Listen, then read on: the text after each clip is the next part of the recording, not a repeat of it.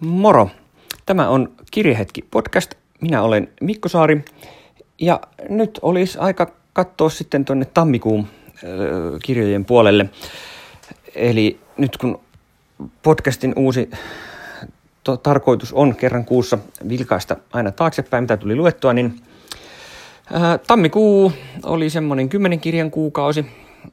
Ihan hyvä. Tuntui kyllä, että ei ollut kauhean hyvä lukutahti, mutta niin vaan niitä kertyi.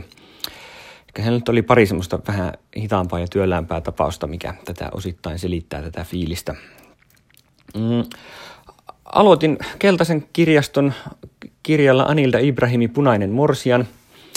Tämä, on, tota, tämä oli nyt hyvin tämmöistä maahaastehenkistä lukemista, vaikka tällä ei nyt maahaastekuittausta sitten kuitenkaan tullut, koska Albania oli käsitelty kyllä jo aikaisemminkin.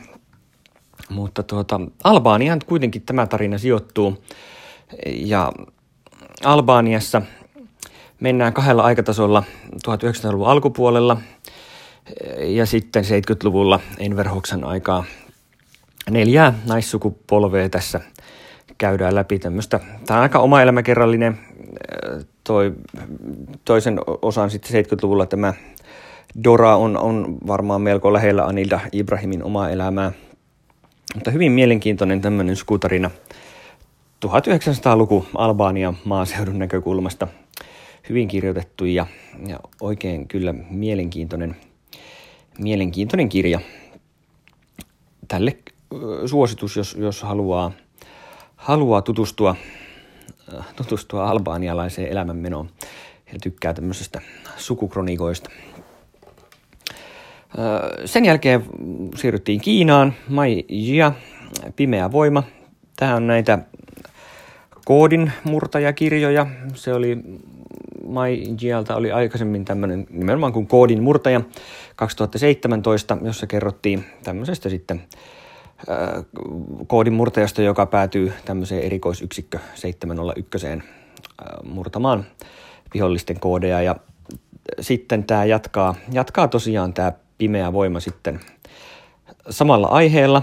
Tämä kertoo kanssa näistä koodiyksikkö 701 työntekijöistä.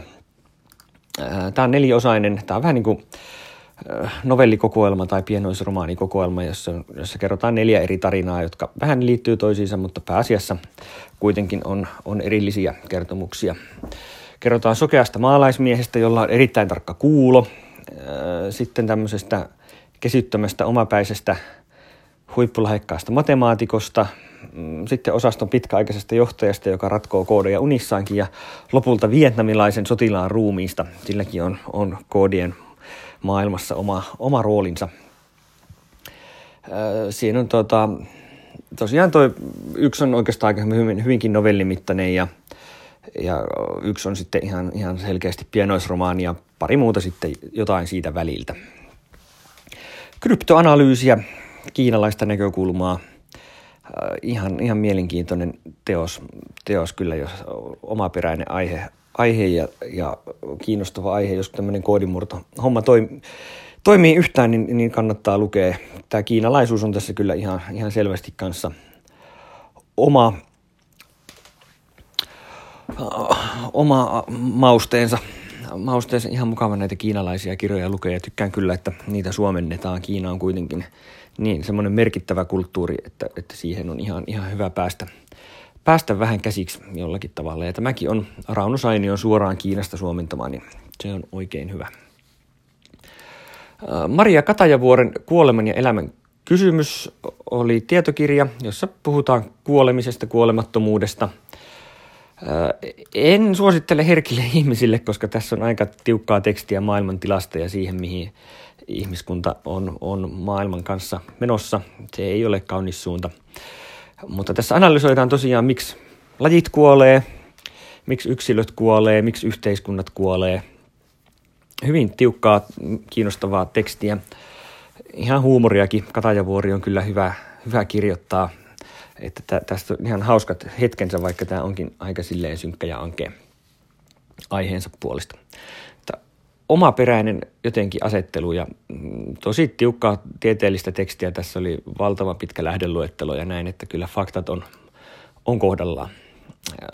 Oma peräisten tietokirjojen ystäville kyllä ehdottomasti suosittelen. Marko Annalan Paasto. Marko Annala on paljon puhuttu kirjailija, kiitos tietysti rokkitausta. Värityskirja sai hirveästi kehua. Minä en ole sitä lukenut, mutta tämä Paasto tarttui nyt. Tässä on siis keski-ikäisen miehen uskon kriisi. Ortodoksi mies, joka työkseen tutkiskelee kirkkotekstiilejä ja parisuhdekin perustuu oikeastaan tälle uskonnolle ja sitten yhtäkkiä miestä juokin, että hän ei ole kyllä pitkää aikaa uskonut, uskonut Jumalaa, että kymmenen vuotta on mennyt valheessa elää ja Tämä on tietysti luonnollisesti just paaston aikaa ja kun vaimo just lähtee pitkälle työmatkalle Etiopiaan, niin siinähän se on hyvä täräyttää tiskiin, että minä en muuten usko enää. Ja sittenpä sitä pohdiskellaan elämänvalintoja ja keski kriisiä ja uskon kriisiä ja ihan hauska paketti tämmöisenä keski-ikäisenä miehenä niin jotenkin osuu ja uppoo, etenkin kun kaikki tapahtumat sijoittuu Tampereelle. Tässä on semmoista leppoisaa turvallisuuden tunnetta siitä. Vaikka tämä ortodoksisuus nyt onkin tietysti tässä aika tämmöinen eksoottinen twisti, mutta ihan kiinnostava kyllä. Hyvin kirjoitettu, suosittelen. Mm, Jennifer Eganin Sydäntorni oli luonnollista jatkoa, kun on nyt luettu Manhattan Beachia. Mm, aika suuri hämäys. Tämä oli aika tämmöinen erikoinen juttu tämäkin. Tämä nyt ehkä asettuu siihen Manhattan Beachin ja aika suuri hämäyksen väliin, koska Manhattan Beach oli hyvin suoraviivainen juttu ja aika suuri hämäys taas melkoista kikkailua, niin tämä on sitten siitä väliltä. Tässä on pari rinnakkaista tasoa, joista saa alkuun vähän ihmetellä, että miten nämä nyt liittyy toisiinsa ja niihin ne sitten kuitenkin liittyy. Taiteellinen hieno kirja. Jennifer Egan ei nyt näiden kolmen kirjan perusteella on ihan mun suosikkikirjailijoita, mutta, mutta kyllä voisin jatkossakin lukea, jos uusia suomennoksia vaan tulee. Oikein mainio kirja tämä Sydäntornikin. Mm, Janet Wintersonin Intohimo oli Napoleonin aikaan sijoittuva historiallinen romaani, jos ei tämä nyt hirveän historiallinen ollut, aika tämmöinen, äh, tämmöinen tota, ehkä viitteellinen, mutta kaunista tekstiä mun maku ehkä pikkasen haahukirja. Mä oon Wintersonilta aikaisemmin lukenut sen, appelsiini ei ole ainoa hedelmä. Lesboromaani, tämä nyt oli, tässäkin oli kovasti kyllä puhuttiin intohimoista ja, ja, ja lukijat tuntuu olevan kovin intohimoisia. Myös, myös kauheasti kehuttu Goodreadsissa, mutta musta tämä oli tämmöinen ihan kiva tasoinen juttu. Ei nyt ihan, ihan kolahtanut täysillä. Uh, Elizabeth Strout, nimeni on Lucy Barton, lyhyt romaani, joka kertoo Lucy Bartonista, joka toipuu sairaalassa pitkään uh, saira- sairaudesta ja, ja äiti tulee sitten, sitten sairaalaisen viereen istumaan. Ja tämä äiti on semmoinen vieraantunut tästä tyttärestään, he ei ole oikein tavannut vuosikausia ja sittenpä ruvetaan puhumaan asioita ja uh, tavallaan puhutaan paljon semmoista, mitä ei voi ääneen sanoa, niin puhutaan silleen sivulauseessa. Ja tähän on saatu mahtuun pieneen kirjaan. Tässä on sotaveteraanitraumaa ja AIDS-muistelua ja VTC-iskoja ja natsimenneisyyttä ja köyhyyttä ja perhetraumaa ja hajoavia parisuhteita ja kaikenlaista.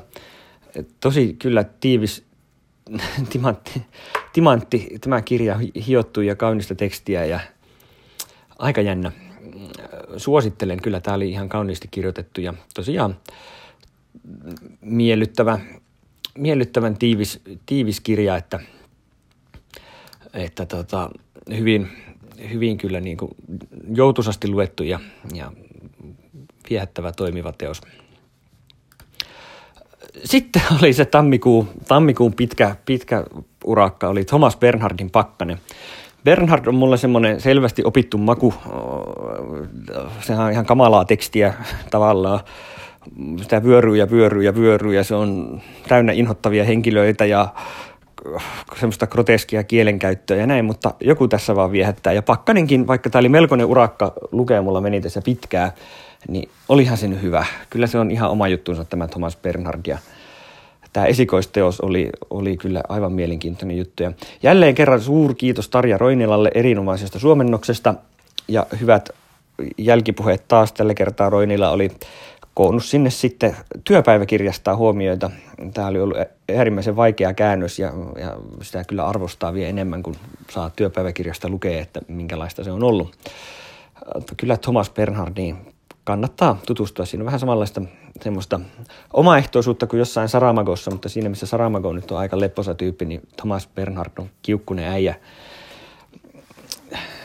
Joo, tämä on erikoinen juttu tämä Bernhard, mutta jotenkin näitä on aina vaan mukava lukea. Mulla edelleen hakkuu ja haaski jo lukematta, että täytyy ne ottaa sitten jossain vaiheessa luettavaksi.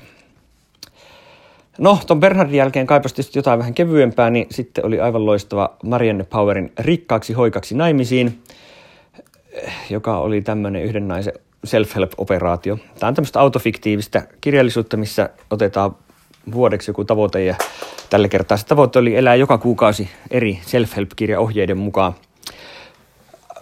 Ja se olikin melko rankka prosessi siinä, vuosi oli melkoista rääkkiä.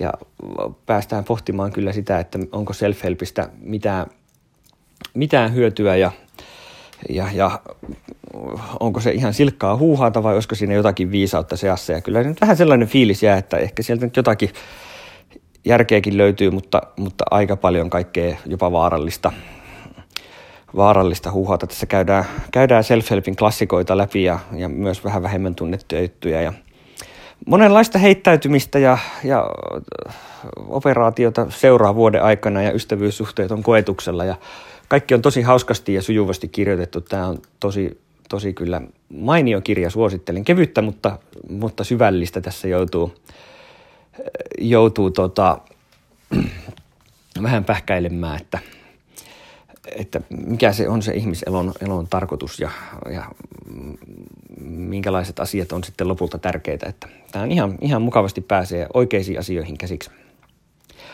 Ja tammikuun viimeiseksi jäi George Saundersin esikoisromaani Lincoln Bardossa. Saundershan on ennen tätä ollut tehnyt pitkän uran lähinnä lyhyemmän proosan kirjoittajana. Itsekin olen lukenut häneltä tämän Sotapuiston Perikadon, joka oli aivan loistava novellikokoelma. Mm, tämä pitkä romaani on nyt sitten kertomus Willie Lincolnista, eli Abraham Lincolnin pojasta, joka 11-vuotiaana kuolee lavantautiin. Ja tässä kirjassa joutuu sitten Bardoon, eli tämmöiseen tiibettiläiseen välitilaan kuoleman ja jälleen syntymän välillä. Ja siellä sitten kuolleet pitää melkoista mekkalaa. Tosi jännää kerronnallista ratkaisua. Tämä on tosi tämmöinen moniääninen. Tästähän tämä englanninkielinen äänikirja, jossa on 166 ääninäyttelijää, kun jokaiselle eri henkilölle on oma ääni. On melko sekavaa, mutta varmasti tavoittaa hyvin sen, että mikä tämän kirjan tunnelma on luettunakin toimi aivan mainiosti. Tota, nimitetään kokeelliseksi romaaniksi. Ei se nyt sillä lailla vaikea ollut, mutta, mutta kieltämättä vähän alkuun vaati totuttelua, että siihen pääsi sisään. Mutta suosittelen, kyllä se George Saunders osaa, osaa näköjään pitkääkin muotoa kirjoittaa aivan erinomaisesti. Tässä oli kyllä aika tämmöinen syvällinen ja, syvällinen ja hauska ja, ja värikäs kirja, vaikka kansi onkin todella haalea harmaa. Mutta suosittelen, kyllä, kyllä ylipäänsä George Saudersia voi suositella, ne novellitkin aivan loistavia, mutta kyllä tämäkin, tämäkin ehdottomasti lukemisen arvoinen. Että tälleen lähti tammikuu. Hmm, helmikuu alkaa Ulla-Leena Lundbergilla. Marsipaani sotilas on ollut tuossa työn alla vielä. Saa ollakin jonkin aikaa, sitä on melkein vajaa puolet vasta luettuna, niin sen parissa vielä jatketaan. Mutta katsotaan sitten maaliskuun alussa, että miltä tämä helmikuu sitten näytti. Ei muuta kuin hyviä lukuhetkiä. Kiitos.